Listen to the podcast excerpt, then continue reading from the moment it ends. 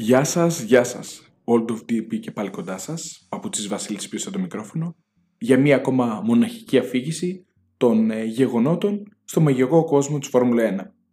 Τι συνέβη δηλαδή στο τελευταίο τρίμερο που διανύσαμε για την φετινή σεζόν στη Φόρμουλα 1 στην ε, γυραιά Ήπειρο, δηλαδή την Ευρώπη; Ποια ήταν η καταληκτική πίστα για το κύκνιο άσμα των ευρωπαϊκών αγώνων της Φόρμουλα 1?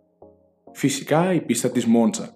Η ιστορική πίστα της Μόντσα, η πίστα στην οποία η Ferrari κάθε χρόνο είναι ανυπόμονη να τρέξει εκεί, καθώς είναι η ιδιαίτερη πατρίδα της, είναι η Ιταλία, η, ομάδα, η Ιταλική ομάδα, η πιο ιστορική και πιο επιτυχημένη στον ε, κόσμο της Φόρμουλα 1 και λόγω των 75 ετών της είχε και ένα ειδικό κάλυμα του μονοθεσίου ένα special library όπως μπορεί να πει κάποιος στα αγγλικά. Γενικότερα ειδική απόχρωση των χρωμάτων της ε, όσον αφορά όχι μόνο το μονοθεσιό της αλλά και την ενδυμασία των οδηγών.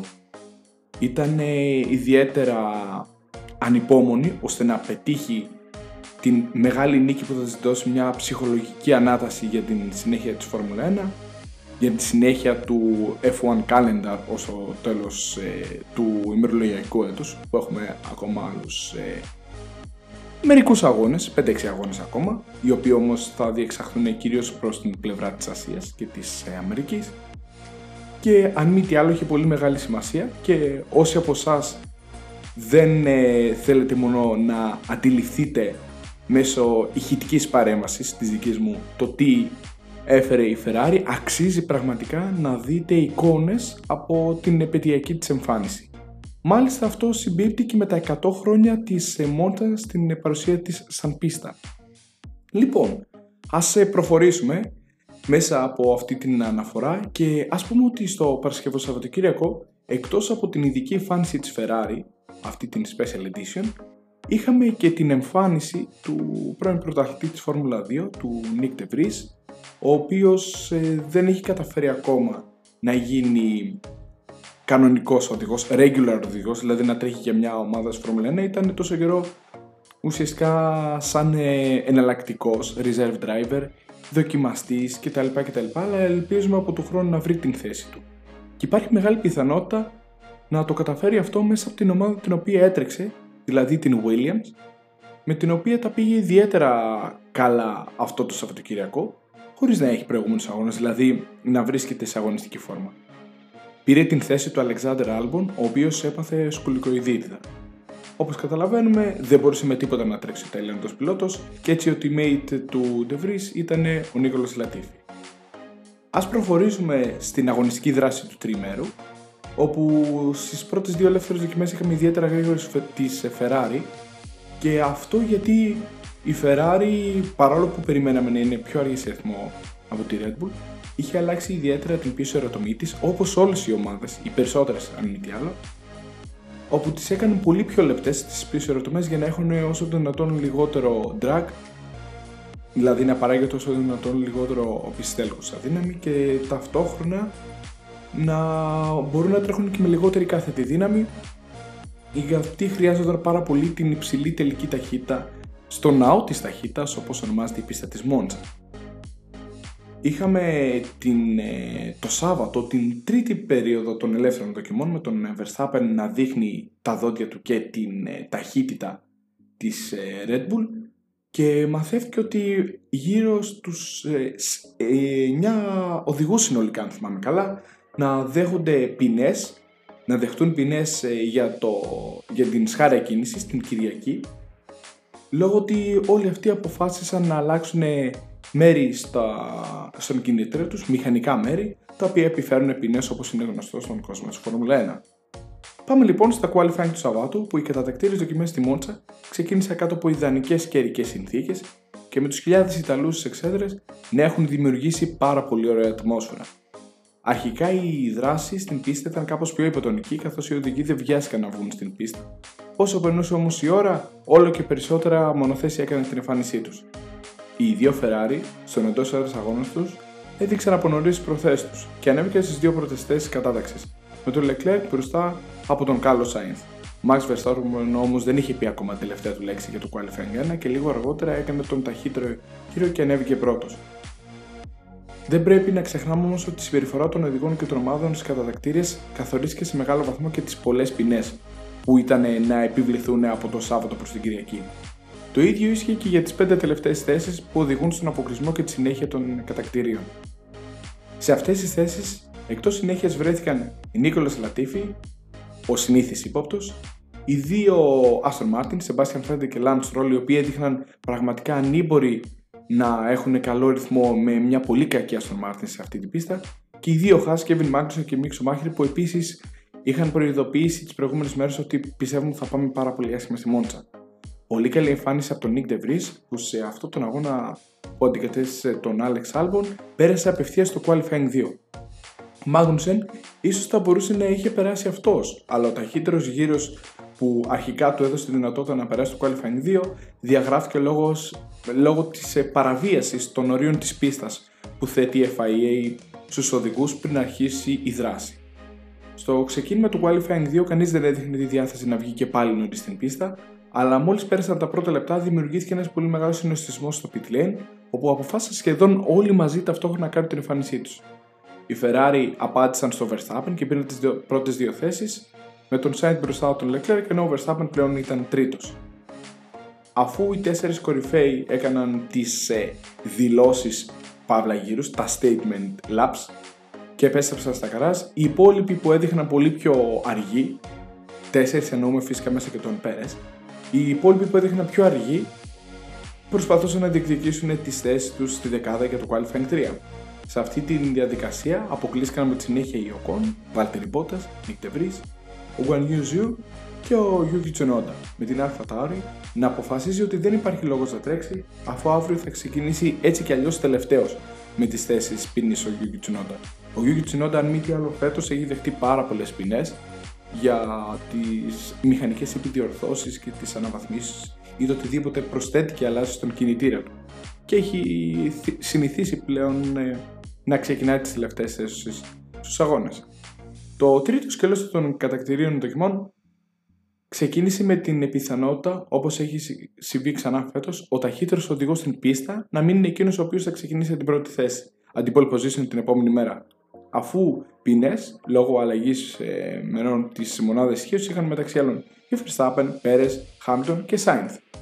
Στο ξεκίνημα και πάλι υπήρχε διστακτικότητα να βγουν από τα καράζ αφού όλοι περίμεναν να ξεκινήσει πρώτα κάποιος άλλος και μετά να παίρνει ο καθένας το slip stream από τον άλλον, δηλαδή τη μειωμένη αντίσταση του αέρα. Όταν ε, τελικά βγήκε ο Νόρι στην πίστα με την McLaren, είδε πίσω του να σχηματίζεται μια σειρά από πολλά μονοθέσια. Στην πρώτη γρήγορη προσπάθεια, οι δύο Ferrari ξεχώρισαν. Η επιλογή της ομάδας ήταν ο Leclerc να δώσει μερικό slipstream στον Sainz, αλλά όχι πολύ σημαντικό καθώς υπήρχε μια απόσταση και έτσι ο Ισπανός έκανε καλύτερο χρόνο μπροστά από τον Leclerc. Οι δύο Red Bull ακολούθησαν με τον Verstappen και τον Perez μπροστά από τους Russell, Norris, Hamilton και Ricciardo. Στη δεύτερη προσπάθεια ο Leclerc έβαλε το κεφάλι κάτω μόνος του και σημείωσε τον καλύτερο χρόνο που του έδωσε την pole position για, την, ε, για τον αγώνα. Ο Max Verstappen έγραψε τον δεύτερο καλύτερο χρόνο, αλλά δεν θα ξεκινούσε δεύτερος. Ο Sainz έκανε τον τρίτο χρόνο, αλλά ούτε αυτός θα ξεκινούσε τρίτος. Όπως αντίστοιχα το ίδιο και ο Πέρε, ο Lewis Hamilton και ο George Russell. Ο George Russell βέβαια δεν θα ξεκινούσε έκτος, αλλά θα ξεκινούσε δεύτερος στην πρώτη σειρά της εκκίνηση, καθώς αυτός δεν είχε αλλάξει μέρος ε, στον κινητήρα του. Ο Λάντο Νόρις της McLaren ήταν 7ο, αλλά θα ξεκινούσε τρίτος. Ρικιάρντο 8ο, αλλά θα ξεκινούσε τέταρτος όπως Γκάσλι και Αλόνσο οι οποίοι έκλεισαν τη δεκάδα. Προχωράμε έτσι στον ε, αγώνα της Κυριακής, όπου είναι σημαντικό να σας αναφέρουμε πρώτα το πώς ξεκίνησαν οι οδηγοί. Είχαμε στην πρώτη θέση ο Leclerc στην pole position, τον Russell στη δεύτερη θέση, Norris Ricciardo τρίτη-τέταρτη θέση, Γκάσλι Αλόνσο συμπλήρωναν την τρίτη σειρά της εκκίνησης, Verstappen De Vries στην 7η και 8η θέση, Ζιού και Latifi στην 9η και 10η. Ακολουθούσαν κατά σειρά Φέτελ, Στρολ, Πέρες, Οκόν, Μπότα Μάγνουσεν, Σουμάχερ Σάινθ, Χάμιλτον και Γιούκι Τσουνόντα. Αυτό δημοσιεύτηκε το, την Κυριακή το πρωί καθώς υπήρχε ένα πολύ μεγάλο κομφούζιο από, το, από τους αγωνοδίκες κατά πώς θα τηρηθούν οι ποινές. Ξεκινώντας έτσι την Κυριακή όπου οι φίλαθλοι της Ferrari ήταν ανυπόμονοι στην πίστα εντός και εκτός καθώς έβλεπαν τον ε, οδηγό τους, τον αγαπημένο τους οδηγό, τον Charles Leclerc, να ξεκινά την pole position, 7ο τον ε, Max Verstappen και πίστευαν πραγματικά πως ε, έχει έρθει η ώρα να ξαναδούν νίκη μετά τον αγώνα της Αυστρίας. Τα κόκκινα φώτα έσβησαν και ο Σάτ Λεκλέκ ξεκίνησε αρκετά καλά για να μπορέσει να κρατήσει την πρωτοπορία, παρά την επίθεση που δέχτηκε γρήγορα από τον George Russell. Ο Βρετανός της Mercedes έχασε όμως το φρενάρισμα και το σικένι και έμεινε έτσι πίσω τη Ferrari. Ο Νόρι έκανε πολύ άσχημη κίνηση και έπεσε πίσω τους Ρικάρντο, Γκασλί και Verstappen. Πιο πίσω, ο Πέρες δεν έκανε καθόλου καλή κίνηση και όπως τόνισε μετά στις δηλώσεις του, στους πρώτους γύρους είχε πάρα πολύ άσχημο ρυθμό γιατί είχε πολύ μεγάλο πρόβλημα με το δίσκο φρένων καθώς ε, είχε πάρει πάρα πολύ έντονη θερμοκρασία και πολλές φορές αναγκαζόταν ε, να αφήνει γρήγορα τον γκάζι ή και το αφρένα με αποτέλεσμα να χάσει έτσι πολύ έντονο το ρυθμό, το οποίο λύθηκε στη συνέχεια αλλά είχε χάσει ήδη σημαντικό έδαφος. Ο Κάλλος Σάινθ αντίθετα δείχνει πως επανακάμπτει εδώ και καιρό δείχνει σε πολύ καλή αγωνιστική φόρμα και άρχισε αμέσως να κερδίζει έδαφος και ανέβηκε ήδη στη 14η θέση. Ο Χάμιλτον από την άλλη αντιμετώπιζε δυσκολίες να περάσει και έμεινε κολλημένος πίσω από την Williams του Λατίφη. Γενικά πάντως ήταν μια, μια σχετικά καθαρή εκκίνηση, χωρίς να υπάρχουν συμβάντα τα οποία έφεραν ε, όχι απλά κάποιο safety car, virtual safety car, αλλά γενικότερα να υπήρχε κάποιο συμβάν το οποίο να επέφερε σε κάποιον οδηγό κάποιο μόνιμο πρόβλημα. Ο Max Verstappen από νωρίς έδειξε τις διαθέσεις του και άρχισε να κερδίζει πάρα πολύ γρήγορα τις θέσεις. Πέρασε τον Αλόνσο στην εκκίνηση και μετά στους επόμενους γύρους έφτασε και πέρασε τους Γκασλί και Ρικιάρτο για να πάρει την τρίτη θέση. Έτσι ξεκίνησε και το κυνήγι στο George Russell. Ο συνδυασμός του Verstappen και της Red Bull ήταν για άλλη μια φορά ο πιο δυνατός στην πίστα. Κάτι που βοηθούσαν και τα, μαλα... τα μαλακά ελαστικά της Pirelli που είχαν επιλέξει οι Ταύροι για το ξεκίνημα του αγώνα. Έτσι, χωρίς κανένας να εκπλαγεί από τους τηλεθεατές, δηλαδή εμείς, από αυτή την εξέλιξη, λίγους γύρους αργότερα ο Ολλανδός βρέθηκε πίσω από τον Ράσελ και στο τέλος ευθείας είχε ανοίξει το DRS του και πέρασε στη δεύτερη θέση. Ο Σέρχιο Πέρες έκανε ένα πολύ περίεργο pit stop, πολύ νωρίς στον αγώνα και άλλαξε ελαστικά. Κατά την επιστροφή του στην πίστα, φλόγες έβγαιναν από το ένα τους ευρώ τροχούς, αλλά ο Μεξικανός συνέχισε κανονικά τον αγώνα με τη σκληρή γόμα. Ενώ η απόσταση ανάμεσα στο Leclerc και στον Verstappen είχε φτάσει στα 2 δευτερόλεπτα και έπεφτε γύρω με το γύρο 1 με 2 δέκατα καθώς ο Ολλανδός πιλότος έδειχνε πάρα πολύ γρήγορος, ο Κάλλος Σάινθ είχε τρομερή ταχύτητα και περνούσε πραγματικά το ένα μονοθέσιο πίσω το άλλο παρόλο που και οι μπροστινοί οδηγοί του είχαν DRS. Στο τέλος του 12ου γύρου ο Ισπανός Ferrari είχε φτάσει ήδη στην 5η θέση και δεν έδειχνε καμία διάθεση να σταματήσει. Η πρόοδος του Σάινθ όμως όταν ήταν να περάσει, λίγο πριν περάσει και τον Ρικιάρντο, στα, ουσιαστικά σταμάτησε, μπήκε λίγο στην αμονή, μπορούμε να πούμε, όταν εμφανίστηκε το Virtual Safety Car, το εικονικό αυτοκίνητο ασφαλείας. Ποιος ο λόγος, Ο λόγος ήταν ότι ο Φέτελ στο τελευταίο του Grand Prix στην καριέρα του στην ε, Μόντσα, στην πίστα που πήρε την πρώτη του νίκη με την Τόρο Ρώσο, σταμάτησε στην άκρη της πίστας με καπνό να βγαίνει το πίσω μέρος της Aston Martin. Στη Ferrari αυτό το είδαν σαν ευκαιρία το εκμεταλλεύτηκαν και φώναξαν έτσι το μονεγάσκο πιλότο τους να αλλάξει ελαστικά. Στη Red Bull αντίθετα άφησαν τον Verstappen που πλέον ήταν πρώτος στην πίστα. Ο Leclerc επέστρεψε στον αγώνα στην τρίτη θέση μπροστά από τον Ricciardo και από πίσω από τον Russell. Οριακά μπροστά από τον Ricciardo. Στη Ferrari εξήγησαν μετά το τέλος του αγώνα όπως είπε και ο Leclerc ότι ήθελαν να είναι σίγουροι ότι θα είναι τουλάχιστον στην τρίτη θέση και δεν θα τους καθυστερούν τα άλλα μονοθέσια και ταυτόχρονα πίστευαν ότι με, αν ακολουθούσαν την ίδια στρατηγική με τον Verstappen δεν είχαν καμία πιθανότητα να μπορέσουν να τον ε, κερδίσουν στο σύνολο ενός αγώνα. Πράγμα που ίσχυε γενικότερα γιατί είδαμε σε όλο τον αγώνα το Verstappen να έχει έναν ρυθμό πραγματικά κατανίκητο. Επίσης, ήταν λίγο άτυχος ο μονεγάσκο πιλότος καθώς έμπαινε την ώρα που τελείωνε το Virtual Safety Car και έτσι δεν είχε πολύ σημαντικό κέρδος καθώς όταν άλλαζαν τα ελαστικά του μηχανική της ε, Ferrari, εκείνη την ώρα είχε τελειώσει και το εικονικό αυτοκίνητο ασφαλείας. Παρά αυτά, το pit stop του ήταν ιδιαίτερα γρήγορο και γενικότερα όλα τα pit stop της Ferrari ως προς έκπληξη πολλών τηλεθεατών και ακροατών μας ουσιαστικά ήταν πάρα πολύ καλά, σχεδόν όλα κάτω των 2,5 δευτερολέπτων. Ο Leclerc πλέον ήταν στην ε, τρίτη θέση και από πίσω του ήταν ο Σάινθ, ο οποίος ήταν ασταμάτος και συνέχισε να περνάει όποιον έβρισκε μπροστά του. απαλλάχθηκε και από το Ρικιάρντο όπως ε, σας δώσαμε με την προοικονομία πριν και ήταν ε, πλέον στο 3-4 Ferrari. Ήταν ε, ο Leclerc όμως ο μοναδικός ο οποίος είχε κάνει pit stop μαζί με τον Πέρες στην πίστα. Πιο πίσω ο Lewis Χάμιλτον είχε αρχίσει επιτέλους να κερδίσει θέσεις και έφτασε στις ε, παρυφέ της δεκάδας όταν ξεπέρασε τον Στρόλ για την 11η θέση. Μια ωραία μάχη είδαμε μεταξύ του Αλόνσο και του Νόρις. Στην επανεκκίνηση μετά το εικονικό αυτοκίνητο ασφαλείας, ο Νόρις δεν αντέδρασε γρήγορα και είδε τον Ισπανό της Αλπίν να τον προσπερνά. Ωστόσο, αμέσως μετά αντεπιτέθηκε και πήρε πίσω την έκτη του θέση. Όταν ήρθε η ώρα να μπουν στα πίτσι Ράσελ και Verstappen, με τον Βρετανό να μπαίνει λίγους γύρους νωρίτερα τον Ολλανδό, ο Λεκλέρ βρέθηκε ξανά στην πρωτοπορία του αγώνα. Οι επιλογές όμως ήταν διαφορετικές. Ο Ράσελ έβαλε ελαστικά σκληρή γόμας, ενώ ο Verstappen προτίμησε την μεσαία γόμα, αυτά που είχε επιλέξει και ο Λεκλέρ.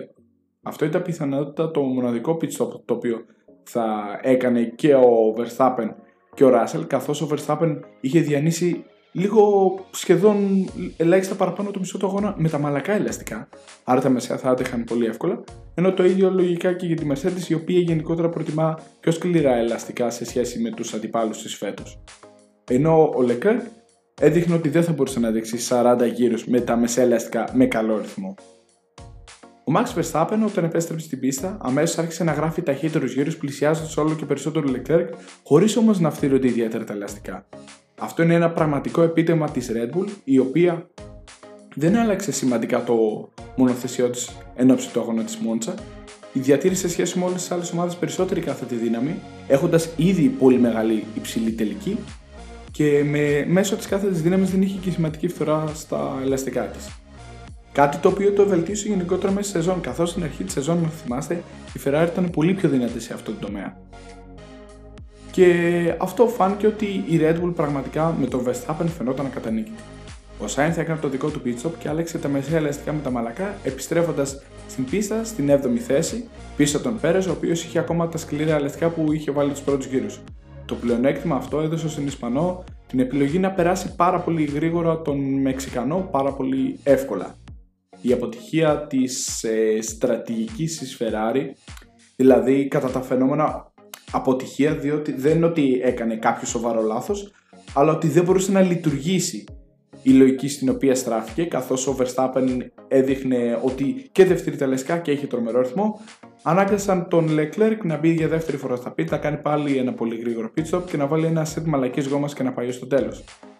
Ο μονεγάσκος πιλότος επέστρεψε στην πίστα μπροστά από τον Russell, στη δεύτερη θέση, αλλά ο Verstappen ήταν στα 19 δευτερόλεπτα και πλέον ε, με λιγότερους από 20 γύρους να απομένουν, έπρεπε η Ferrari να είναι πραγματικά πάρα πολύ γρήγορη ε, τον μονεχάσκο πιλότο, ώστε να μπορέσει να νικήσει τον ε, Ολλανδό έντερο διεκδικητή του τίτλου, αν και ο Max Verstappen πραγματικά είναι πάρα πολύ μπροστά στη βαθμολογία.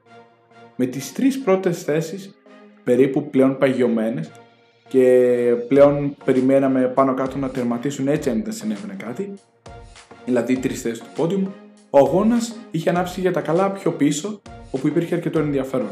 Ένα αργό pit stop της McLaren έριξε τον όρι στα νύχια του Χάμιλτον, ο οποίος τον πέρασε για να πάρει την 7η θέση. Έχοντας πάρει ήδη φορά ο Βρετανός 7 φορές παγκόσμιος πρωταθλητής, πέρασε αμέσως και του Ρικιάρντο για να ανέβει στην 6η θέση. Πίσω από τη McLaren είχε διαμορφωθεί μια επίσης ενδιαφέρουσα κατάσταση. Ένα τρενάκι τριών αυτοκινήτων που περιλάβανε κατά τη σειρά τους Γκασλί, Τεβρί και Ζιού διεκδικούσαν τις θέσεις 9-10 για τους τελευταίους βαθμούς. Ειδικά ο Τεβρί πρέπει να ήταν πάρα πολύ ενθουσιασμένος καθώς έβλεπε όλο και πιο κοντά το ενδεχόμενο να βαθμολογηθεί στον πρώτο του αγώνα στη Φόρμουλα 1. Όπως τόνισε και στις δηλώσεις στην ομάδα του στο Team Radio μετά το τέλος του αγώνα, ένιωθε τόσο καταβεβλημένος από τον αγώνα που έλεγε ότι δεν είχε δύναμη να σηκώσει οτιδήποτε θα ακουπούσε τους ώμους του. Το τελευταίο επεισόδιο του αγώνα ήταν κάπως διαφορετικό και εδώ είναι που θα μας κάνει να τοποθετηθούμε για άλλη μια φορά για, τον, για τις αναποδίες της ε, Φόρμουλα 1 που κάπως μας απογοήτευσε για μια ακόμα φορά. Το τελευταίο επεισόδιο ήταν η εμφάνιση του εικονικού, του, όχι του, του εικονικού, του κανονικού αυτοκινήτου ασφαλείας όταν η McLaren του Daniel Ricciardo σταμάτησε στην άκρη της πίστας λόγω προβλήματος στον κινητήρα της Mercedes. Αυτό εδώ συνέβη 7 με 8 γύρους πριν το πέσιμο της καρόσημείας. Με το που είδαν αυτό το γεγονός, όλοι πίστεψαν ότι θα έχουμε αυτοκίνητο ασφαλείας. Αλλά για κάποιο λόγο αυτό άρχισε ένα με δύο γύρους ενώ το μισό μονοθέσιο του Ρικιάρντο βρισκόταν στην πίστα. Ήταν μετά τις στροφές Λέσμου, όπως τις ξέρουμε που είναι πάρα πολύ διάσημες. Και αυτό μας προξένησε πολύ μεγάλη εντύπωση, καθώς για πολύ πιο μικρά συμβάντα, σε αγώνες και σε κατακτήριες δοκιμές, έχουμε δει την κόκκινη σημαία να βγαίνει πολύ πιο εύκολα. Πόσο μάλλον όταν ένα μονοθέσιο βρίσκεται έστω και λίγο μέσα στην πίστα και περνάνε μονοθέσια με ηλικιώδη ταχύτητα από δίπλα. Και μάλιστα ήταν σε σημείο τυφλό που δεν μπορούσε να δει ο οδηγός αν δεν περνούσε ήδη την στροφή.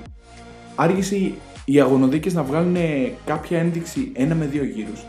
Και έβαλαν αυτοκίνητο ασφαλείας ενώ ταυτόχρονα είχαμε τα μονοθέσια να περνάνε από δίπλα και ταυτόχρονα να έχουμε τον Γερανό να σηκώνει στον αέρα το μονοθέσιο του Ρικιάρντο ενώ έχουμε όλοι νοπές μνήμες από την Σουζούκα του 2014 όπου όταν συνέβη κάτι αντίστοιχο και σε Σημείο το οποίο δεν ήταν μέσα στην πίστα, αλλά σε εξωτερικό σημείο, ο Ζούλης Μπιανκή με την τότε Μαρούζια είχε χάσει τη ζωή του καθώς προσέκρουσε στον Γερανό. Παρά αυτά, δεν ε, προκάλεσαν ούτε το καθεστώς κόκκινης σημαίες και πήραν την απόφαση να τερματίσουν οι οδηγοί τον αγώνα πίσω από το αυτοκίνητο ασφαλείας. Αυτό ήταν κάτι πραγματικά πολύ θλιβερό, το οποίο εκνεύρισε πάρα πολλούς φιλάθλους Φόρμουλα 1 είτε στην πίστα είτε εκτός δηλαδή όπως εμείς που βλέπαμε τον αγώνα από την ε, τηλεόραση και υπήρξαν πάρα πολύ έντονα γιουχαίσματα προς την απόφαση των οδηγών στο τέλος να μην ε, επιτρέψουν να έχουμε αγώνα. Ένα αντιθέσει με κάτι τελείως διαφορετικό από αυτό που είχαν επιτρέψει στο Abu Dhabi. Το Abu Dhabi επίσης ήταν ένα φιάσκο παραβίασης κανονισμών από τον τότε αλυτάρχη του αγώνα Michael Massey, αλλά το θέμα είναι ότι εδώ φτάσαμε στην αντίθετη πλευρά που δεν είδαμε θέμα. Είχαμε τους ε, οδηγούς των 7 πρώτων θέσεων να μπαίνουν στα πίτια και να βάλουν όλοι φρέσκα μαλακά ελαστικά, αλλά κανένας δεν μπόρεσε να τα χρησιμοποιήσει πραγματικά. Απογοήτευση υπήρχε από παντού, ήταν έξυπνη και ακόμα και στο πόντιουμ είδαμε πάρα, πολλούς, ε, πάρα πολλά γιουχαίσματα να υπάρχουν κατά της απόφασης αυτής, ενώ και ο ίδιος ο Christian Horner, ο team principal, ο αγωνιστικός διευθυντής της ε, Red Bull είπε ότι κανονικά θα έπρεπε να συνεχίσει να υπάρχει ο αγώνας. Η μόνη ομάδα η οποία δεν τοποθετήθηκε επ' αυτού ήταν ιδιαίτερα περίεργο, ήταν η Mercedes και μας προξενεί μια εντύπωση μπορούμε να πούμε. Τι είχαμε ως εκ τούτου, το αυτοκίνητο ασφαλείας έμεινε στην πίστα μέχρι τη συμπλήρωση του τελευταίου γύρου, ο Verstappen πήρε άλλη μια μεγάλη νίκη, συμπλήρωσε τις 5 συνεχόμενες νίκες αριθμός ρεκόρ τόσο για τον ίδιο όσο και γενικότερα ένα πολύ σημαντικό επίτευγμα στον κόσμο της Φόρμουλα 1 στην ιστορία της και έφτασε τις 11 για φέτος ένα νούμερο ασύλληπτο. Θυμίζει πραγματικά την χρονιά του Σεμπάστιαν Φέντερ το 2013 ή και την χρονιά του Μίχελ Σουμάχερ το 2004, στην πραγματικά παντοδύναμη χρονιά της Ferrari στον κόσμο της Φόρμουλα 1. Ο Leclerc τερμάτισε δεύτερος και ήταν απογοητευμένος όπως ήταν λογικό καθώς ξεκίνησε την pole position, αλλά είπε ότι με όποιον τρόπο και αν προσπαθούσαμε σήμερα δεν μπορούσαμε να κερδίσουμε. Ο George Russell συμπλήρωσε την, ε, το βάθρο και την ε, τρίτη θέση. Ακολούθησε ο Σάινθ και ο Χάμπτον με πολύ καλό αγώνα και από τους δύο. Ο Πέρες και ο Νόρις, ο Γκασλί, ο Ντεβρίς και ο Ζιού ήταν ε, οι οδηγοί οι οποίοι συμπλήρωσαν την δεκάδα, την βαθμολογούμενη δεκάδα. Είχαμε στην 11η θέση τον Ακόν και τον ακολούθησαν οι Σουμάχερ Βάλτερη Μπότας, Τσουνόντα, Λαντίφη και Μάγνουσεν. Βλέπουμε εδώ πέρα το ότι ο Λατίφη πραγματικά εκτίθεται για μία ακόμη φορά και δείχνει πραγματικά δυσίωνο το μέλλον του στον κόσμο της Φόρμουλα 1 και αν υπάρχει αξιοκρατία στην Williams παρόλο που ο πατέρας του είναι αυτός ο οποίος κατέχει το πλειοψηφικό πακέτο των μετοχών της ομάδας θα πρέπει να σκεφτεί πιο καθαρά μήπως τον έκαναν ε, ουσιαστικά reserve driver και να έπαιρνε τη θέση του Albon και ο De γιατί δείχνει πραγματικά πολύ πιο ταλαντούχοι. Επίσης, ο Bottas για μία ακόμη φορά φέτος τερμάτισε πίσω από το Ζιού παρόλο που η βαθμολογία δείχνει άλλα, ε, δείχνει αρκετούς βαθμούς στον φιλανδό πιλότο, αλλά αυτού πήρε στην αρχή της χρονιάς όταν η Αλφα Romeo ήταν πραγματικά αρκετά πιο δυνατή.